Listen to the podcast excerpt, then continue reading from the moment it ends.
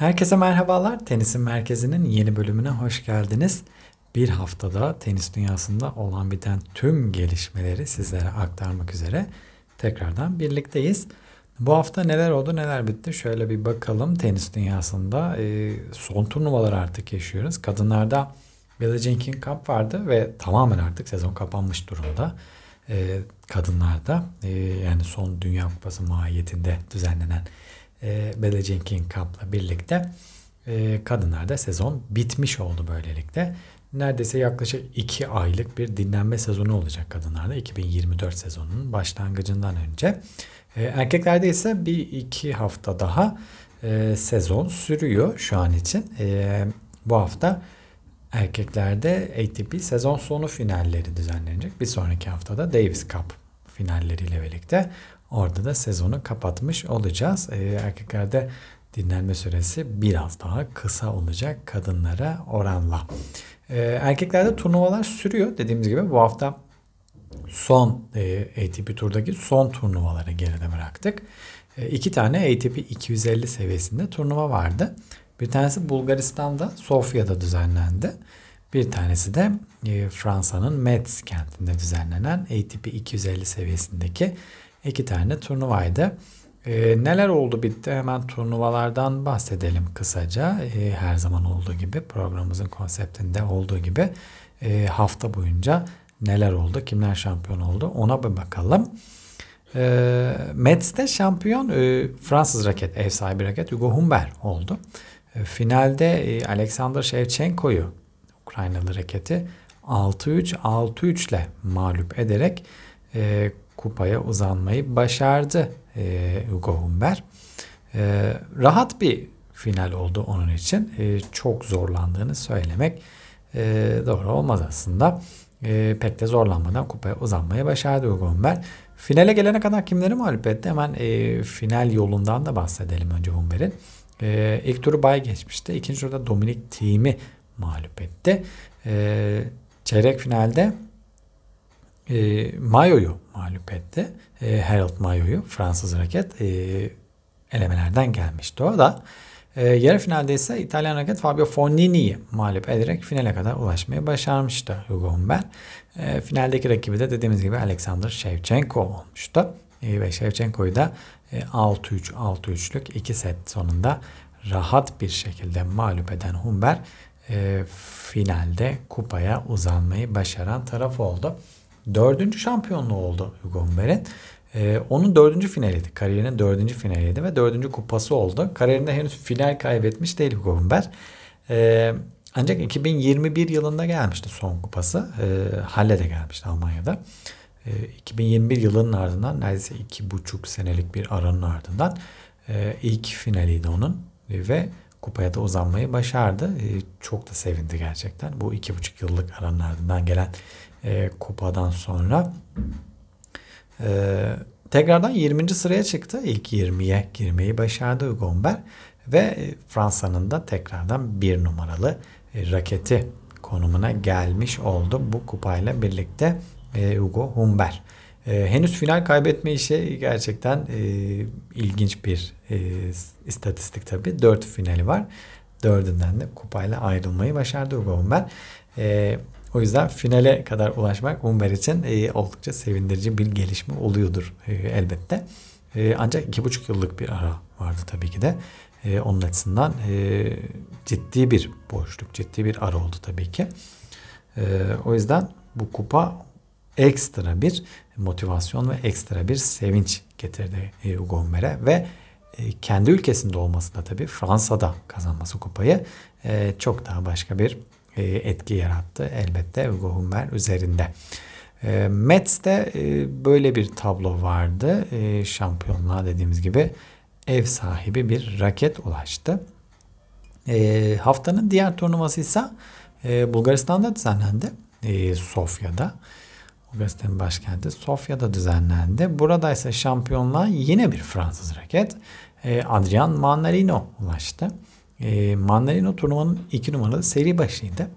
E, ve finalde e, Jack Draper'ı mağlup ederek 7-6, 2-6, 6-3 ile 3 set sonunda mağlup ederek e, kupaya uzanmayı başardı Adrian Manarino. Ve kariyerinin 5. şampiyonluğu oldu bu da Manarino'nun. E, Manarino 35 yaşında çok e, genç bir raket değil artık kariyerinin sonlarına doğru yaklaşmış bir raket. Ancak şöyle bir e, istatistik var Manarino'nun e, kariyerinin sonunda diyelim. E, bu sezonki 3. kupası oldu. Gerçekten kariyerinin e, en başarılı yılını yaşadığını söyleyebiliriz net şekilde Mandarino'nun. E, 35 yaşında bunu yapıyor olmasına e, ekstra bir e, mutluluk sağlıyordur muhtemelen Mandarino'ya. E, Astana ve Newport'u kazanmıştı bu sezon. E, ve buna üçüncü e, kupa olarak da Sofya'yı ekledi sezon sonunda ve e, bu sezonu 3 kupayla kapatmayı başardı. E, 35 yaşındaki Adrian Manarino. E, az önce de söylediğim gibi kariyerinde 5 şampiyonluk var. Ancak e, bu 5 şampiyonluk Mandarino'nun 31 yaşından sonra geldi hepsi. E, 2019 yılından itibaren yani. E, 2019 yılından sonra 4 yılda e, bu 5. yıl oluyor tabii. 5 yıl içerisinde 5 e, tane kupa kazandı ve 3'ü bu sezon olmak üzere. Yani gerçekten 30 yaşından sonra e, yaşanan bir ikinci bahar gibi oldu e, Mandarino'nun kariyeri. E, 30'dan önce 30'dan sonra diye e, bir şekilde ayrılabilir Mandarino'nun kariyeri de e, gerçekten ilginç bir kariyer oluyor onun içinde. E, final yolculuğuna bakalım kimleri mağlup etti. İlk turu bay geçmişti Sofya'da Adrian Mandarino. İkinci turda e, Albert Ramos Vinyolas'ı mağlup ederek çeyrek finale yükselmişti. E, çeyrek finalde ise Sebastian Ofner'i mağlup etti Mandarino. Yarı finalde Pavel Kotov'u geçti.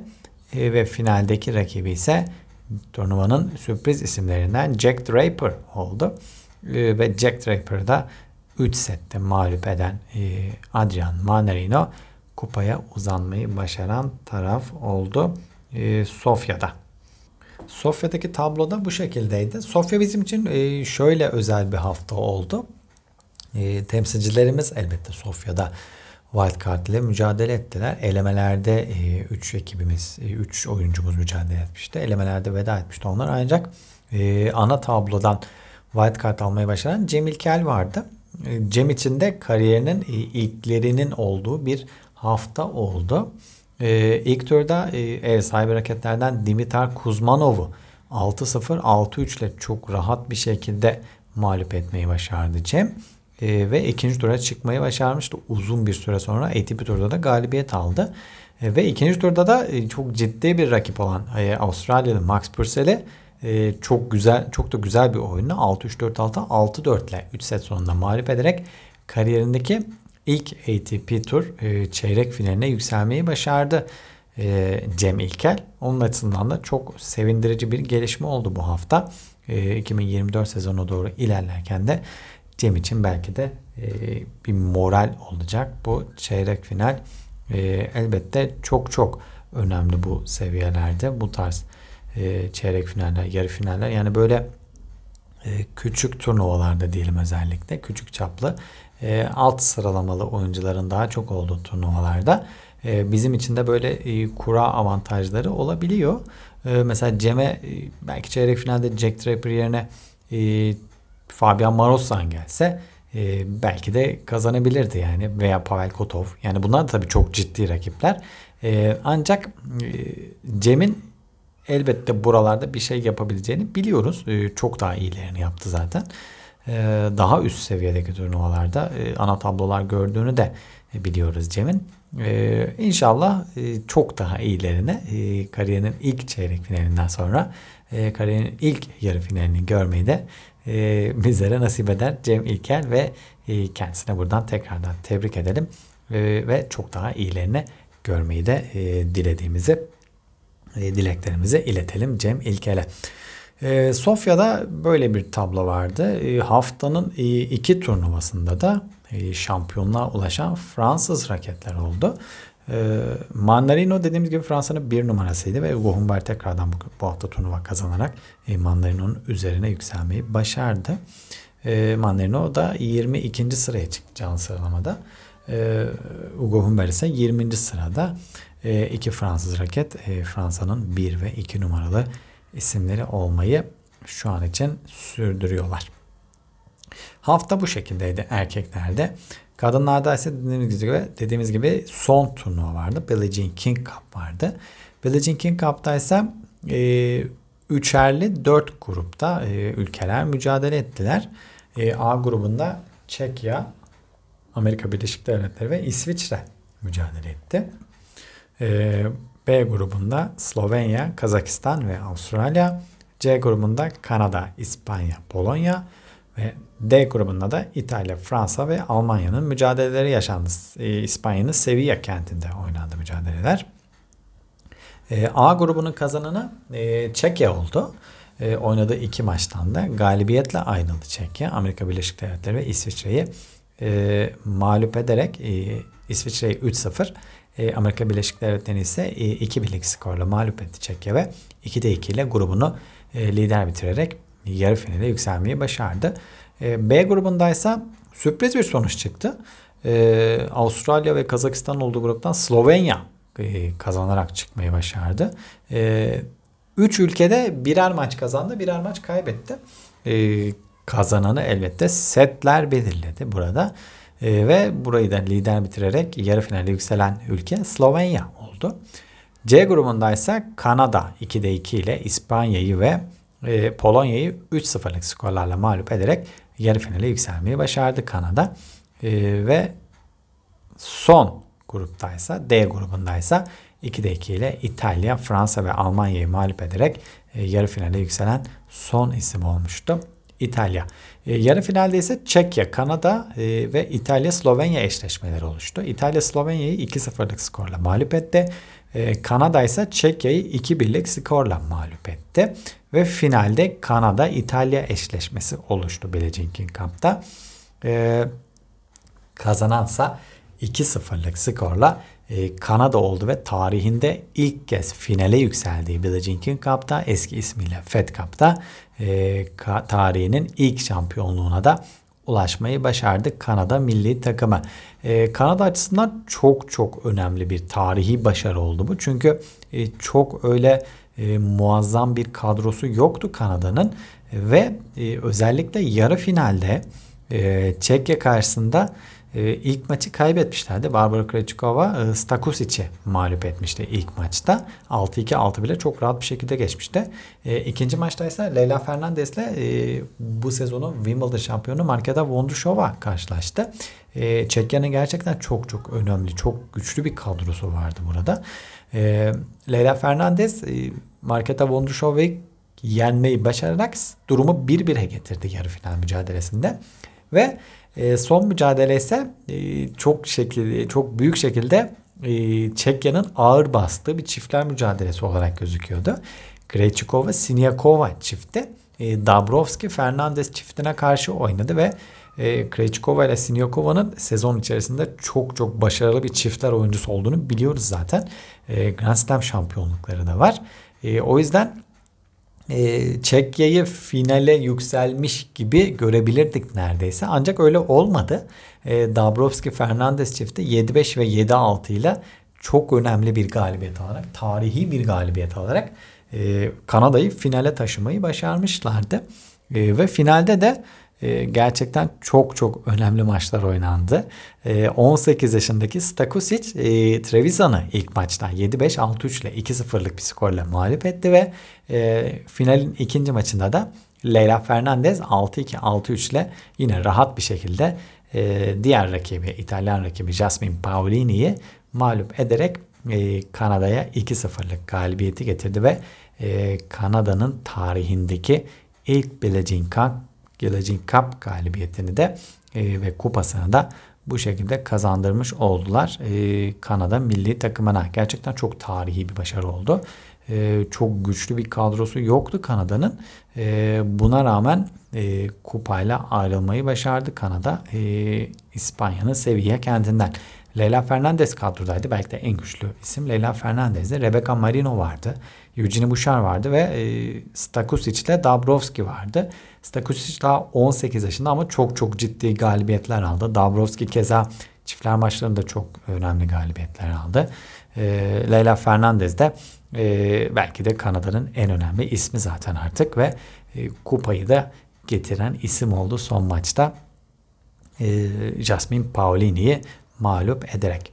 E, Kanada milli takımını da bu büyük bu tarihi başarısı için e, kutlayalım ve e, kadınlarda da sezonun e, sonuna geldiğimizi artık böylelikle söyleyelim. Haberlere geçelim. Tenis dünyasında neler oluyor, neler bitiyor.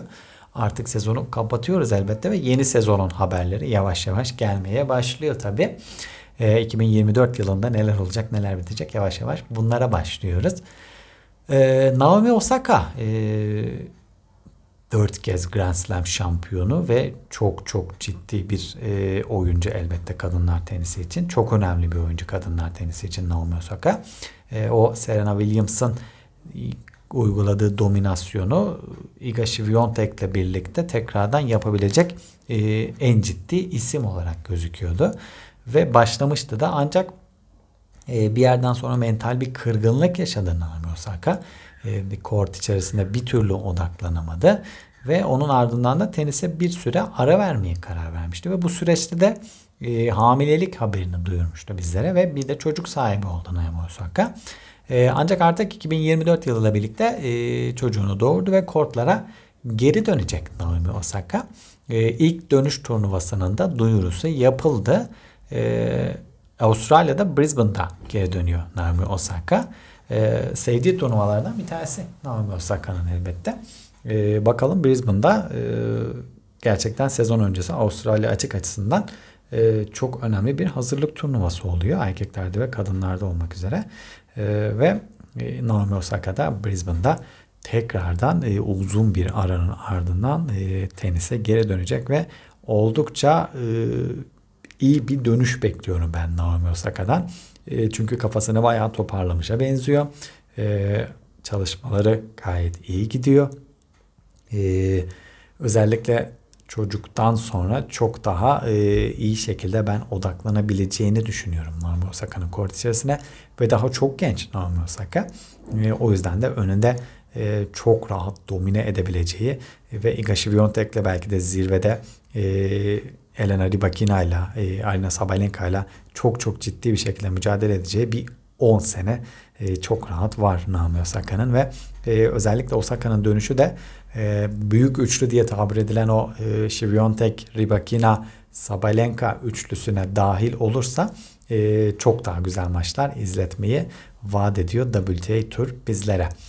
E, Naomi Osaka'nın geri dönüşünden bahsederken e, bir kişinin geri dönemeyişinden e, bahsetmek gerekiyor burada. E, kadınlar tenisinin tenis dünyasının ışıltılı yıldızı Emma Raducanu'dan bahsediyorum. E, Emma Raducanu 2021 yılıyla birlikte hayatımıza girmişti.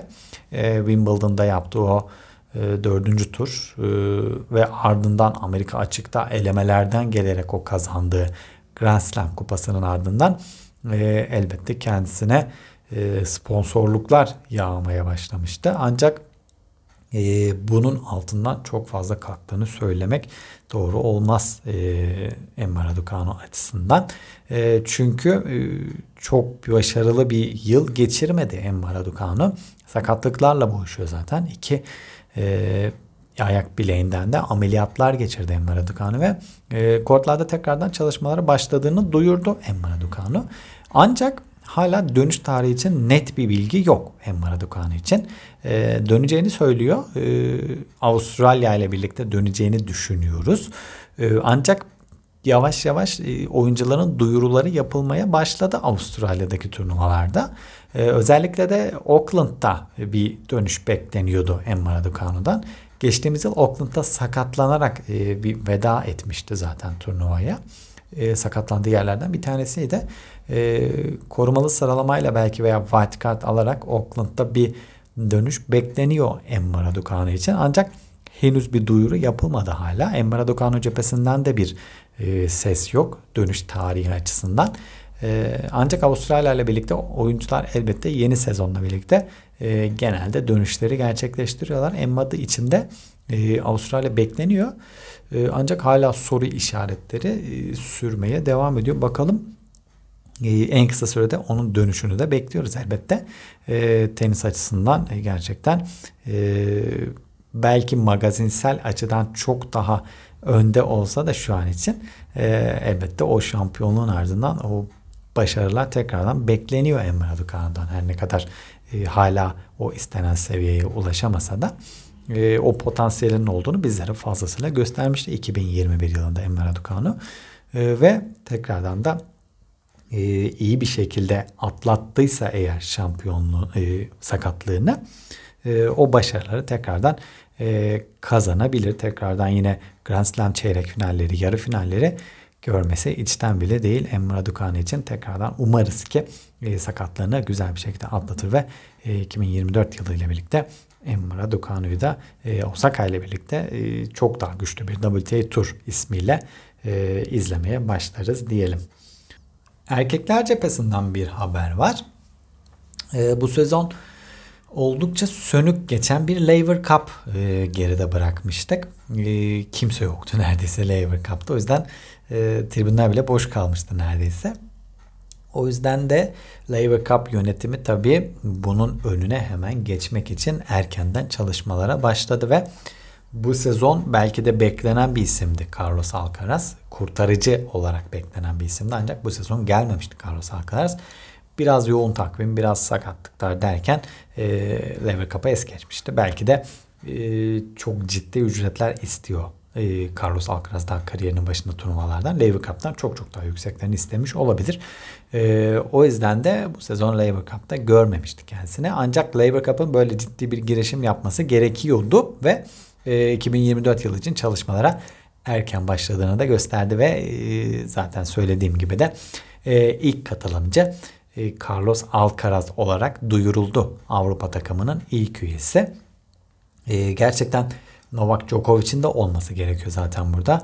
E, kariyerin sonuna yaklaşmışken zaten bu oyuncuların e, Lever Cup'ta e, olmazsa olmazlardandır muhtemelen.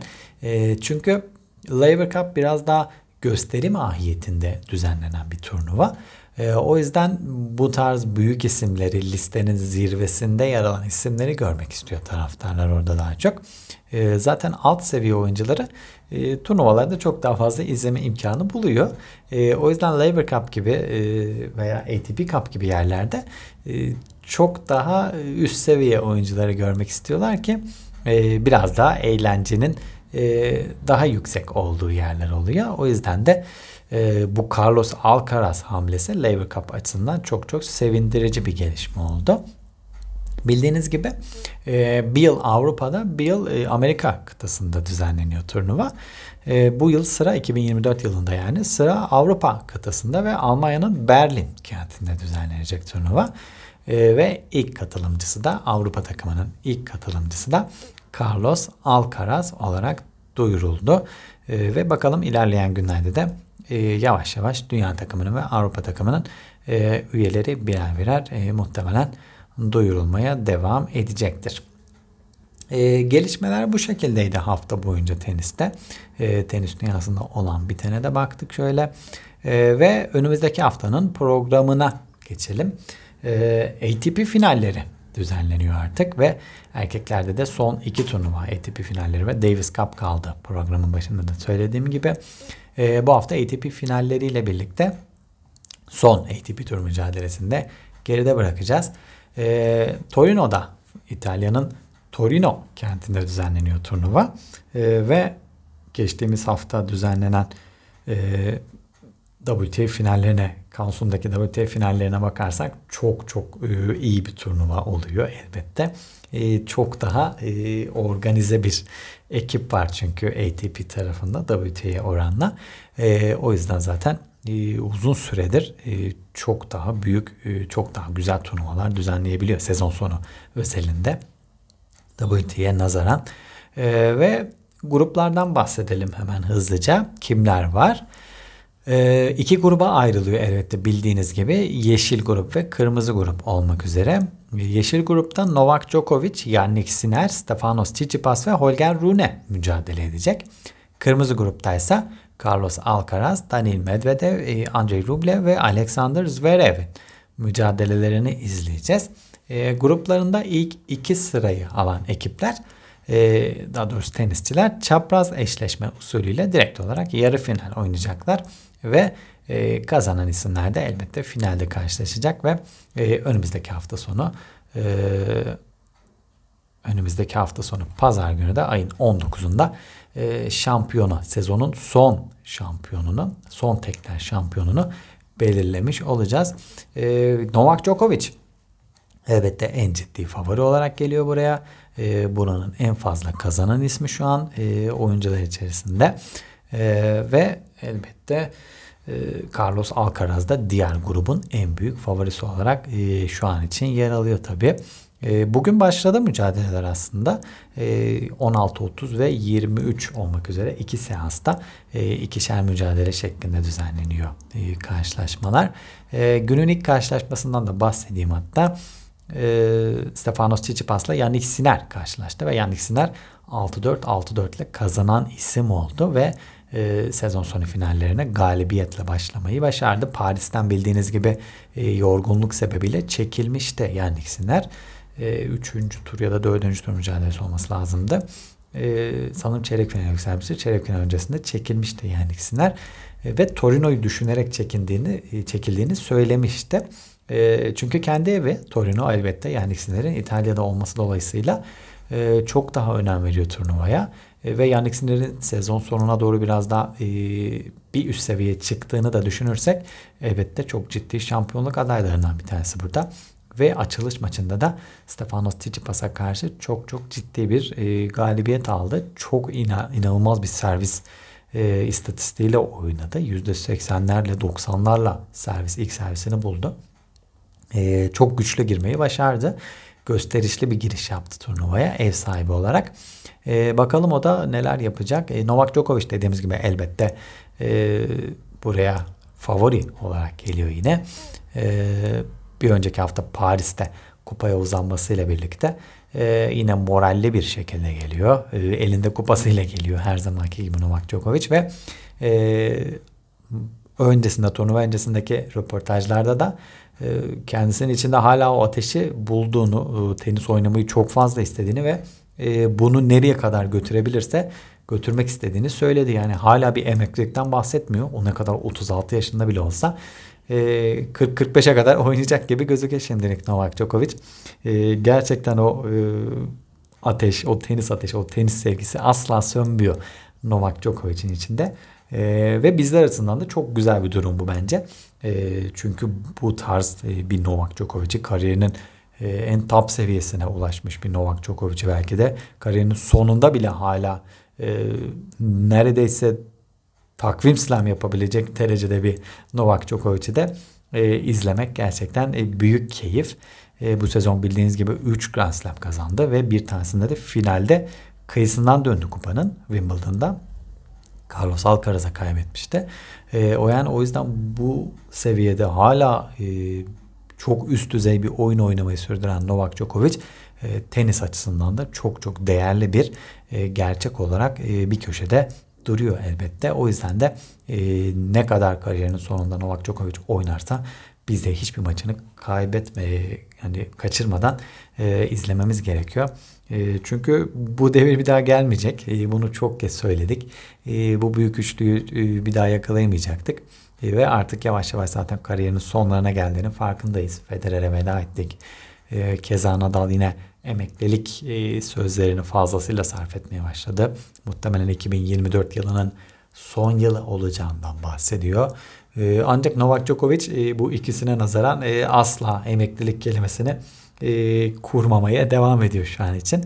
E, ve bizler için de elbette bir tutulur yan diyelim bu büyük işlerin içinde.